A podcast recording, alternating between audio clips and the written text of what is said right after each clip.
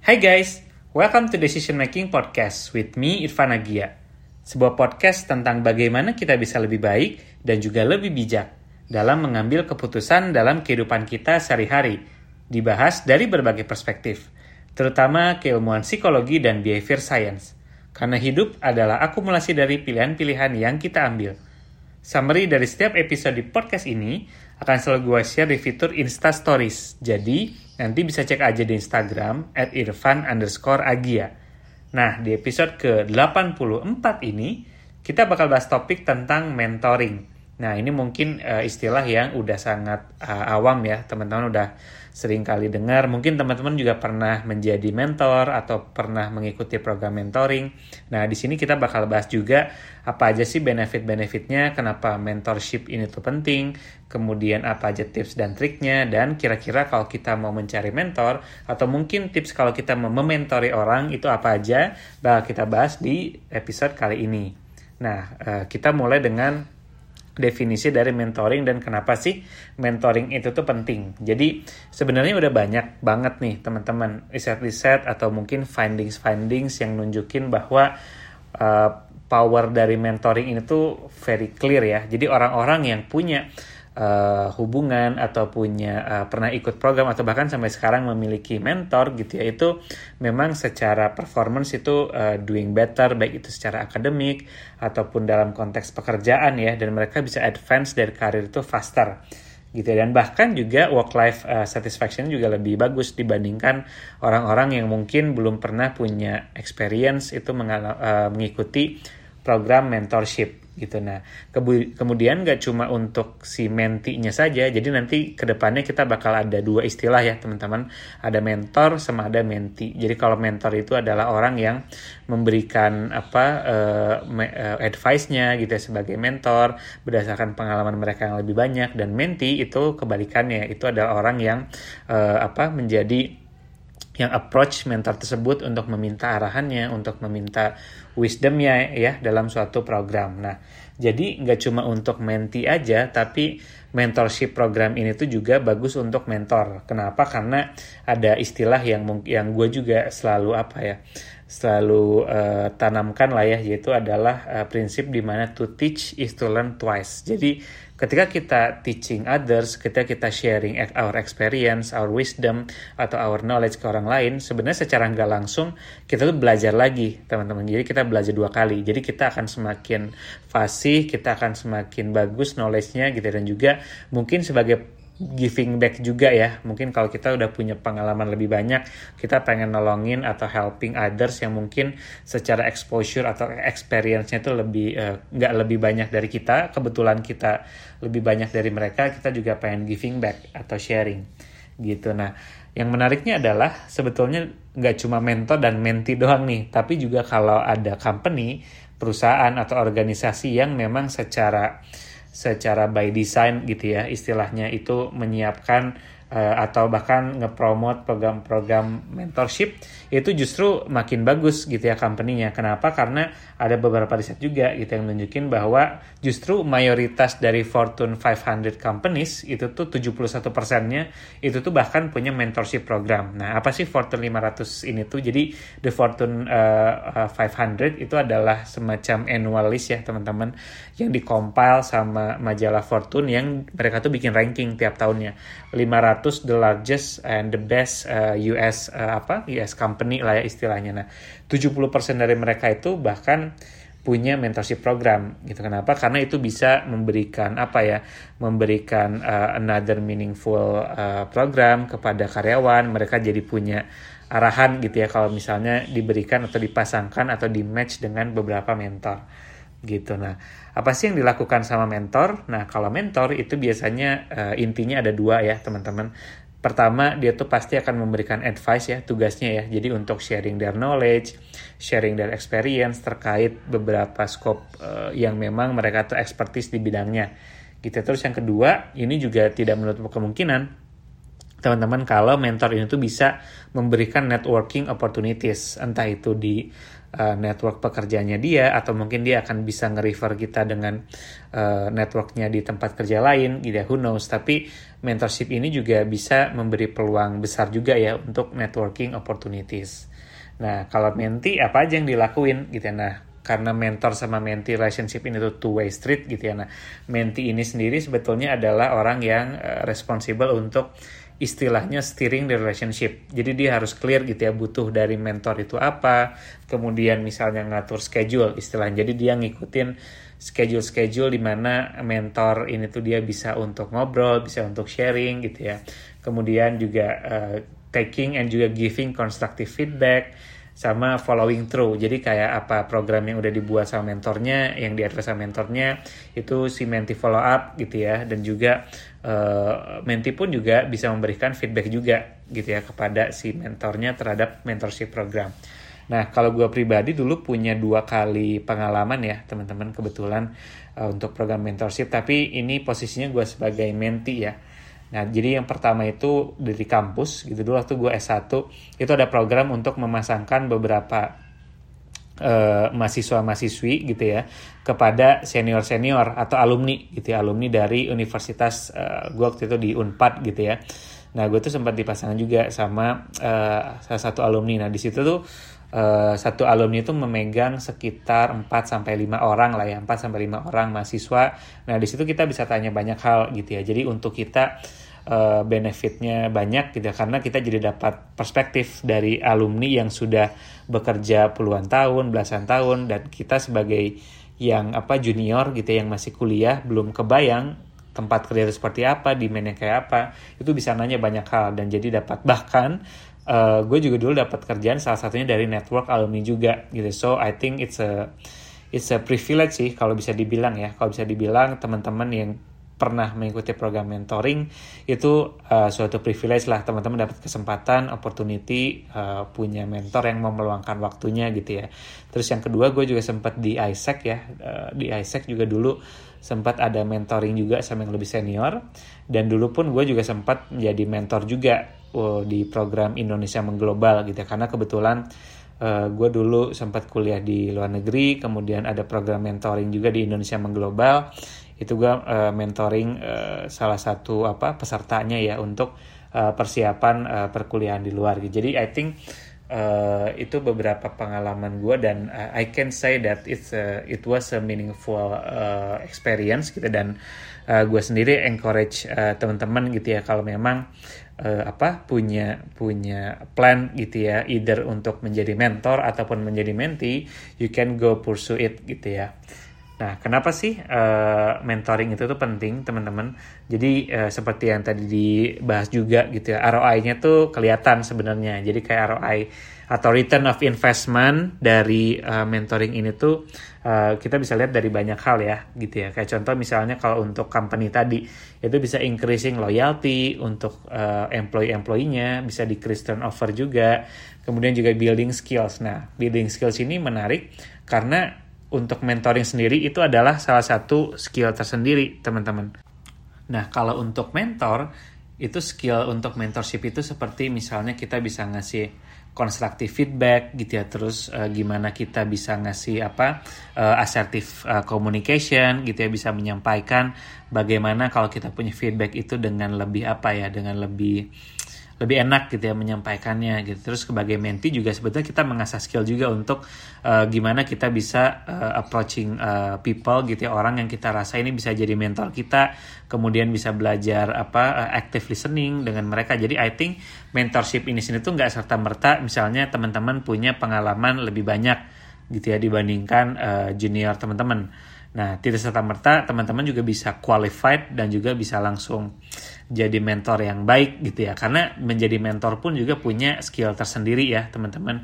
Kemudian dari menti juga gitu. Kita sebagai menti pun juga perlu punya skill juga gitu ya untuk mengikuti program mentorship. Gimana kita melakukan mini riset lah ya istilahnya research siapa aja orang-orang yang misalnya berpotensi uh, atau kita rasa itu bisa bantu kita ya terhadap uh, kebutuhan kita, kemudian juga bisa apa bisa approach mereka dengan dengan sopan gitu ya. karena kan itu juga salah satu skill tersendiri ya. Karena kalau kita mau approach seseorang tapi kita tidak dibekali dengan uh, apa assertive communication gitu ya istilahnya. Kita belum clear bagaimana menyampaikan kebutuhan kita of course rejection rate-nya itu bakal tinggi ya teman-teman.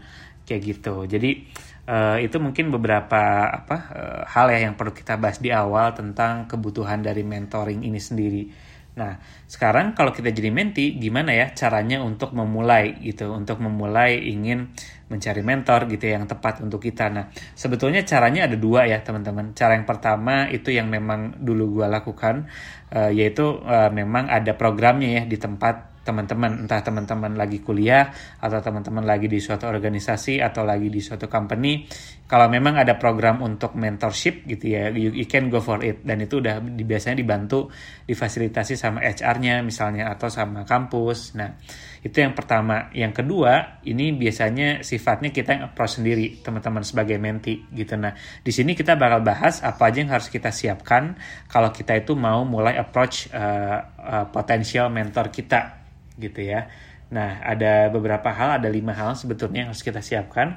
Yang pertama, kita sebagai menti, kita perlu mendefine goals kita lebih spesifik gitu ya karena sering kali orang-orang itu approach uh, calon mentornya gitu ya tapi tanpa plan yang clear kebutuhan mereka tuh apa gitu ya jadi si mentornya pun bingung gitu ya kalau mau balas atau mau apa merespon kita tapi dia nggak ngerti sebetulnya kebutuhan kita tuh di bagian mana apa yang bisa mereka bantu gitu ya Nah, kita harus siapin aja untuk plan kita. Jadi yang pertama kita perlu misalnya uh, plan dulu ya, gitu kita kebutuhannya apa, biar pas approach itu uh, mentornya nggak bingung. Jadi kayak istilahnya kita bikin plan yang smart lah ya, smart itu kayak spesifik, kemudian measurable, attainable, kemudian juga apa uh, R-nya itu reasonable dan juga T-nya adalah timely. Jadi benar-benar spesifik ya teman-teman.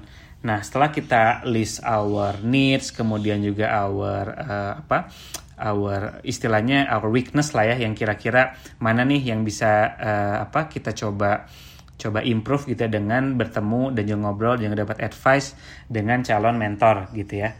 Nah, itu setelah kita punya plan itu barulah kita bisa mulai uh, scanning istilahnya. Kenapa scanning ini penting? Karena gak semua orang pun walaupun mereka experience-nya bagus, itu tuh cocok jadi mentor kita teman-teman. Jadi nggak serta merta wah ketika misalnya kita coba cari di LinkedIn wah di sini dia itu punya 10 years of experience di bidang yang memang kita lagi ingin tekuni.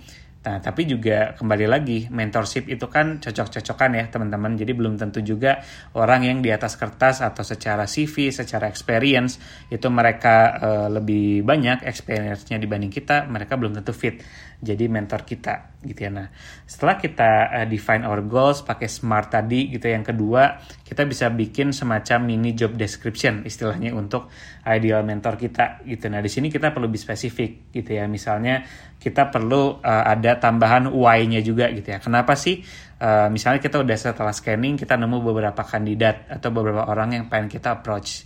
Nah, setiap orangnya kita harus ada uh, reason why-nya gitu. Kenapa sih uh, kita tuh butuh dia, butuh si A, butuh si B, butuh si C gitu. Sama aja kayak uh, kita kalau jadi company gitu ya pengen cari potensial hire untuk understand uh, kebutuhan kita gitu. Jadi ketika nanti misalnya pas kita email gitu ya, bisa ngasih cold email atau uh, chat gitu ya via sosial media langsung kepada mereka atau DM mereka tuh tahu uh, kebutuhan kita apa dan kedua kenapa harus uh, gue gitu istilahnya ya kenapa lu milih gue dibandingkan uh, potensial mentor-mentor yang lain nah setelah mereka itu tahu kebutuhan kita apa dan kenapa kita butuh mereka itu biasanya mereka jadi more willing to help gitu ya Kemudian yang ketiga juga uh, kita bisa juga uh, untuk cari networknya dari our second degree network. Istilahnya apa sih second degree network? Biasanya kalau teman-teman buka LinkedIn itu tuh ada apa? Ada istilahnya second gitu ya. Kalau first kan yang itu udah jadi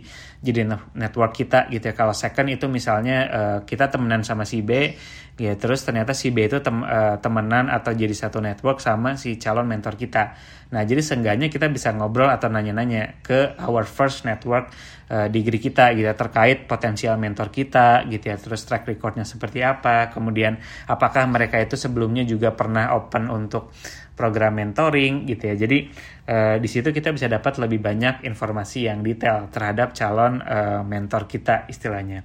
Kemudian yang keempat, nah ini yang paling penting ya, make the ask gitu ya, yaitu kita ya udah kasih cold email atau DM atau chat dia secara langsung tapi dengan sopan ya teman-teman dan mungkin asking someone untuk jadi mentor kita for the first time, second time bahkan mungkin ketiga kalinya gitu ya itu bakal apa awkward lah ya mungkin teman-teman belum pernah punya experience untuk uh, langsung directly approach mereka gitu ya. Nah, tapi memang ini adalah satu feeling atau satu state yang perlu kita embrace gitu ya. We need to embrace this uncomfortable feeling dan be vulnerable lah istilahnya terhadap ini. Karena uh, walau karena sebetulnya itu yang uh, kita merasanya aduh ini gue tepat nggak ya untuk uh, nanya atau takutnya misalnya jadi ngeganggu dia. Tapi actually there's no harm ya teman-teman that that can come from asking but take it slow gitu. Kita juga ekspektasinya nggak perlu kalau udah apa email mereka kemudian mereka nggak bales gitu ya. Kemudian coba email kedua kali atau chat kedua kali nggak dibalas itu memang we need to take it slow gitu ya. Karena memang dia pun juga perlu waktu gitu ya untuk uh, mengakses gitu ya mengakses kebutuhan kita apa apakah dia personally fit gitu ya dengan kebutuhan kita apakah mereka pun juga punya waktu untuk opening the mentorship program gitu ya. Tapi uh, kita nggak perlu nggak perlu jadi takut gitu ya atau discourage untuk doing this. Tapi uh, my advice adalah keep it simple and take it slow gitu ya. Nah setelah misalnya finally ini poin kelima setelah misalnya mentornya itu sudah uh, oke okay, gitu ya they they give positive response uh, barulah kita punya first meeting gitu ya terserah nanti first meetingnya apakah via offline gitu ya mau ketemuan langsung atau misalnya via apa Zoom atau misalnya other uh, apa virtual meeting gitu ya, itu nanti tergantung dari diskusi teman-teman dengan mentor tersebut gitu ya. Jadi yang harus diperhatikan adalah ketika kita akhirnya punya first meeting gitu ya. Pertama make it easy for the the the mentor gitu. Jadi kalaupun mereka meminta offline kita tanya dulu misalnya alamatnya di mana yang paling dekat sama mereka tuh di mana jam berapanya kita yang ikut gitu ya istilah. Jadi uh, intinya kita yang ikut uh, we come prepared gitu ya dan no pressure lah istilah kita nggak ngasih pressure ayo di minggu ini ketemu atau di apa di besok bahkan gitu. Jadi intinya uh, make it easy for them gitu ya untuk making the schedule. Yang kedua kita juga perlu spend the time a lot of time actually untuk getting to know uh, this person gitu ya. Dan bahkan mungkin kalau di diproporsikan gitu dari 100% ngobrol mungkin kita maksimal cuma 20% gitu ya ngomongnya atau 25% sisanya harus mereka yang banyak ngomong gitu. Kenapa? Karena itu adalah satu opportunity bagi kita untuk mengenal mereka gitu ya kita juga bisa sharing nanti kira-kira kebutuhan kita apa kenapa kita memilih dia untuk jadi potensial mentor gitu ya Kemudian yang keempat kita juga perlu make a clear ask gitu ya. Jadi kita bisa bilang, wah uh, ini gue enjoy banget uh, dengan conversation ini, gue belajar banyak gitu ya. Terus kita bisa nanya ke mereka, is it okay kalau kalau apa kalau gue minta follow up gitu ya uh, with you again in one month misalnya setelah uh, gue ada beberapa progress gitu ya nah jangan lupa abis itu selesai saya thank you and then follow up again gitu ya over email atau ngechat dia gitu untuk make sure uh, si hubungan mentorship ini juga tetap jadinya nggak cuma one time off ya teman-teman gitu. Jadi itu beberapa tips ya teman-teman untuk uh, teman-teman yang pengen mencoba gitu ya, mulai reach out, mulai apa uh, seeking out uh, potential opportunity untuk untuk ikutan mentorship program. Tapi kayak yang tadi sudah dibahas ya, kitanya harus clear dulu teman-teman. Kita butuh apa, kemudian kita lemahnya di mana, kenapa kita mau memilih beberapa orang tersebut untuk jadi mentor kita gitu ya. Nah, sekarang dari sisi mentornya nih, teman-teman. Nah, kalau jadi sisi mentor sendiri, of course orang-orang datang ke kita karena kita punya expertise, kita punya pengalaman gitu ya yang mungkin mereka nggak punya sebelumnya atau mungkin memang yang ketiga mereka uh, apa uh, senang gitu ya sama kita karena kita tuh enak diajak ngobrol gitu ya nggak no, nggak judgmental misalnya kalau mereka mau curhat tentang apa tentang kerjaan mereka jadi uh, banyaklah beberapa alasan gitu ya. Tapi pasti yang akan revolve around those three three apa three reason gitu ya. Nah, tapi seperti yang tadi sempat dibahas, being experience itu doesn't automatically make you a great mentor gitu ya. Karena bisa jadi juga ketika kita coaching atau mentoring itu malah jadi lose-lose solution juga ternyata gitu ya. Kalau misalnya kitanya tuh nggak fit sama mereka atau mungkin kitanya juga belum punya skill ataupun juga belum apa ya, belum punya sesuatu yang bisa kita sampaikan kepada uh, menti tersebut gitu ya. Jadi ada banyak hal nih teman-teman. Kayak pertama terkait misalnya emotion kita gitu ya. Jadi uh, kita juga perlu mastering the skill untuk managing our emotion juga gitu. Kenapa? Karena kadang kita juga jadi ada istilahnya mungkin sempat dibahas juga di episode gue sebelumnya tentang imposter syndrome gitu mungkin kita jadi ngerasa wah ini kok orang-orang uh, pada nge-approach gue untuk misalnya ngasih advice dan lain tapi kitanya sendiri tuh ngerasa nggak gak istilahnya kasar nggak worth it lah gitu aduh uh, gua nih sebenarnya masih belum ada belum apa-apa gitu ya belum belum banyak yang bisa di share gitu. Kadang jadi ada suatu pressure tambahan gitu ya secara emosi saat kita menjadi mentor gitu ya. Kemudian juga uh, kadang kita pun juga perlu belajar untuk kayak tadi ngasih constructive feedback gitu ya. Dan juga jangan sampai mentorship ini jadi it's all about us gitu jadi kita entah itu bragging entah itu jadinya apa uh, banyak sharing tapi bener-bener all about us gitu ya. Nggak nggak serta merta kita banyak bantu untuk uh, si menti kita gitu. Jadi uh, being experience itu doesn't guarantee us untuk jadi great mentor. Nah ini kita juga bisa mulai belajar ya teman-teman uh, sebelum kita ngasih mentoring program gitu ya kepada teman-teman atau junior-junior kita yang lain. Kita juga perlu manage our emotion kemudian kita belajar ngasih constructive feedback. Kita juga hargai waktunya mereka juga gitu ya. Karena uh, apa uh, mentorship program ini can mutually benefit us gitu. Kalau memang kita yang sendiri open juga untuk feedback open untuk learning something new juga gitu dan juga open untuk spending our time gitu beberapa dari waktu kita untuk uh, connecting with uh, with others gitu ya teman-teman. Jadi uh, ada beberapa tips juga ya teman-teman untuk uh, kita jadi mentor yang baik gitu. Yang pertama mungkin terkait uh, tadi ya it's not about us gitu ya. Tapi it's all about gimana kita bantu uh, mereka nih menti-menti yang udah mempercayakan kita gitu ya. Atau misalnya uh, apa udah menyiapkan banyak hal lah untuk bisa connect connected dengan kita gitu ya. It's all about nurturing them. Itu sama yang kedua juga uh, kita bisa minta mereka untuk banyak uh, sharing stories mereka. Jadi a great mentor itu nggak cuma fokus terhadap si karirnya orang tersebut tapi uh, they are as a person as a whole person gitu ya. Bikin mereka tuh nyaman untuk sharing things di luar kerjaan mereka gitu ya. Mungkin terkait keluarga mereka atau their hobbies their interest their passion. Jadi kita bisa melihat banyak dimensi kira-kira apa aja hal yang mungkin jadi obstacle mereka untuk mereka tuh growing gitu ya selain ketiga yang paling penting adalah gimana kita bisa asking great question gitu. Jadi mentorship yang efektif gitu ya itu bisa kita bisa ngasih beberapa great question kepada mereka yang intriguing mereka untuk jadi cerita banyak atau jadi berpikir uh, lebih deep lagi. Misalnya kayak pertanyaan seperti uh, who has been most influential in your life gitu ya. Terus kira-kira uh, what would what would you have done gitu ya. Kalau differently in your life kalau kamu tuh punya kesempatan lain. Nah di situ kan question-question ini tuh menstimulasi orang untuk berpikir hypothetically kemudian juga berpikir kira-kira oh iya ya kalau misalnya nggak ada nggak ada hambatan nggak ada uh, beban uh, aku tuh pengen jadi orang kayak gimana sih gitu itu juga bisa menstimulasi diskusi dan juga kita bisa mengenal orang itu lebih lebih baik seperti itu Oke, okay, I think that's all ya teman-teman untuk uh, episode mentorship ini. Jadi intinya mentoring ini adalah is a great way, is a great activity yang bisa mutually benefit uh, nggak cuma mentor tapi eh, nggak cuma menti tapi juga mentor. Kemudian bahkan kalau ada company-company atau organisasi yang punya uh, mentorship program ini justru bisa meningkatkan uh, work satisfaction dari uh, employee mereka dan juga mungkin ret lebih retain ya orang-orang karena mereka jadi punya alasan untuk bekerja di company tersebut karena mereka punya mentor di company tersebut.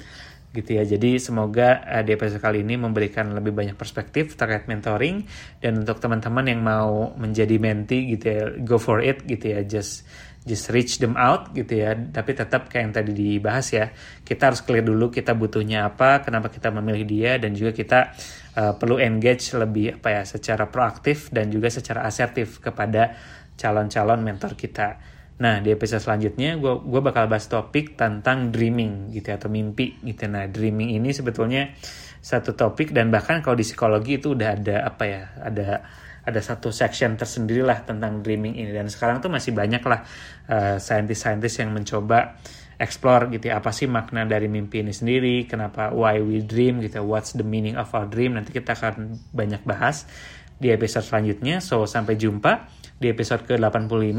Kalau ada request atau masukan tentang feedback atau topik-topik lain yang mau dibahas, boleh email atau message gue di Instagram at irfan underscore agia.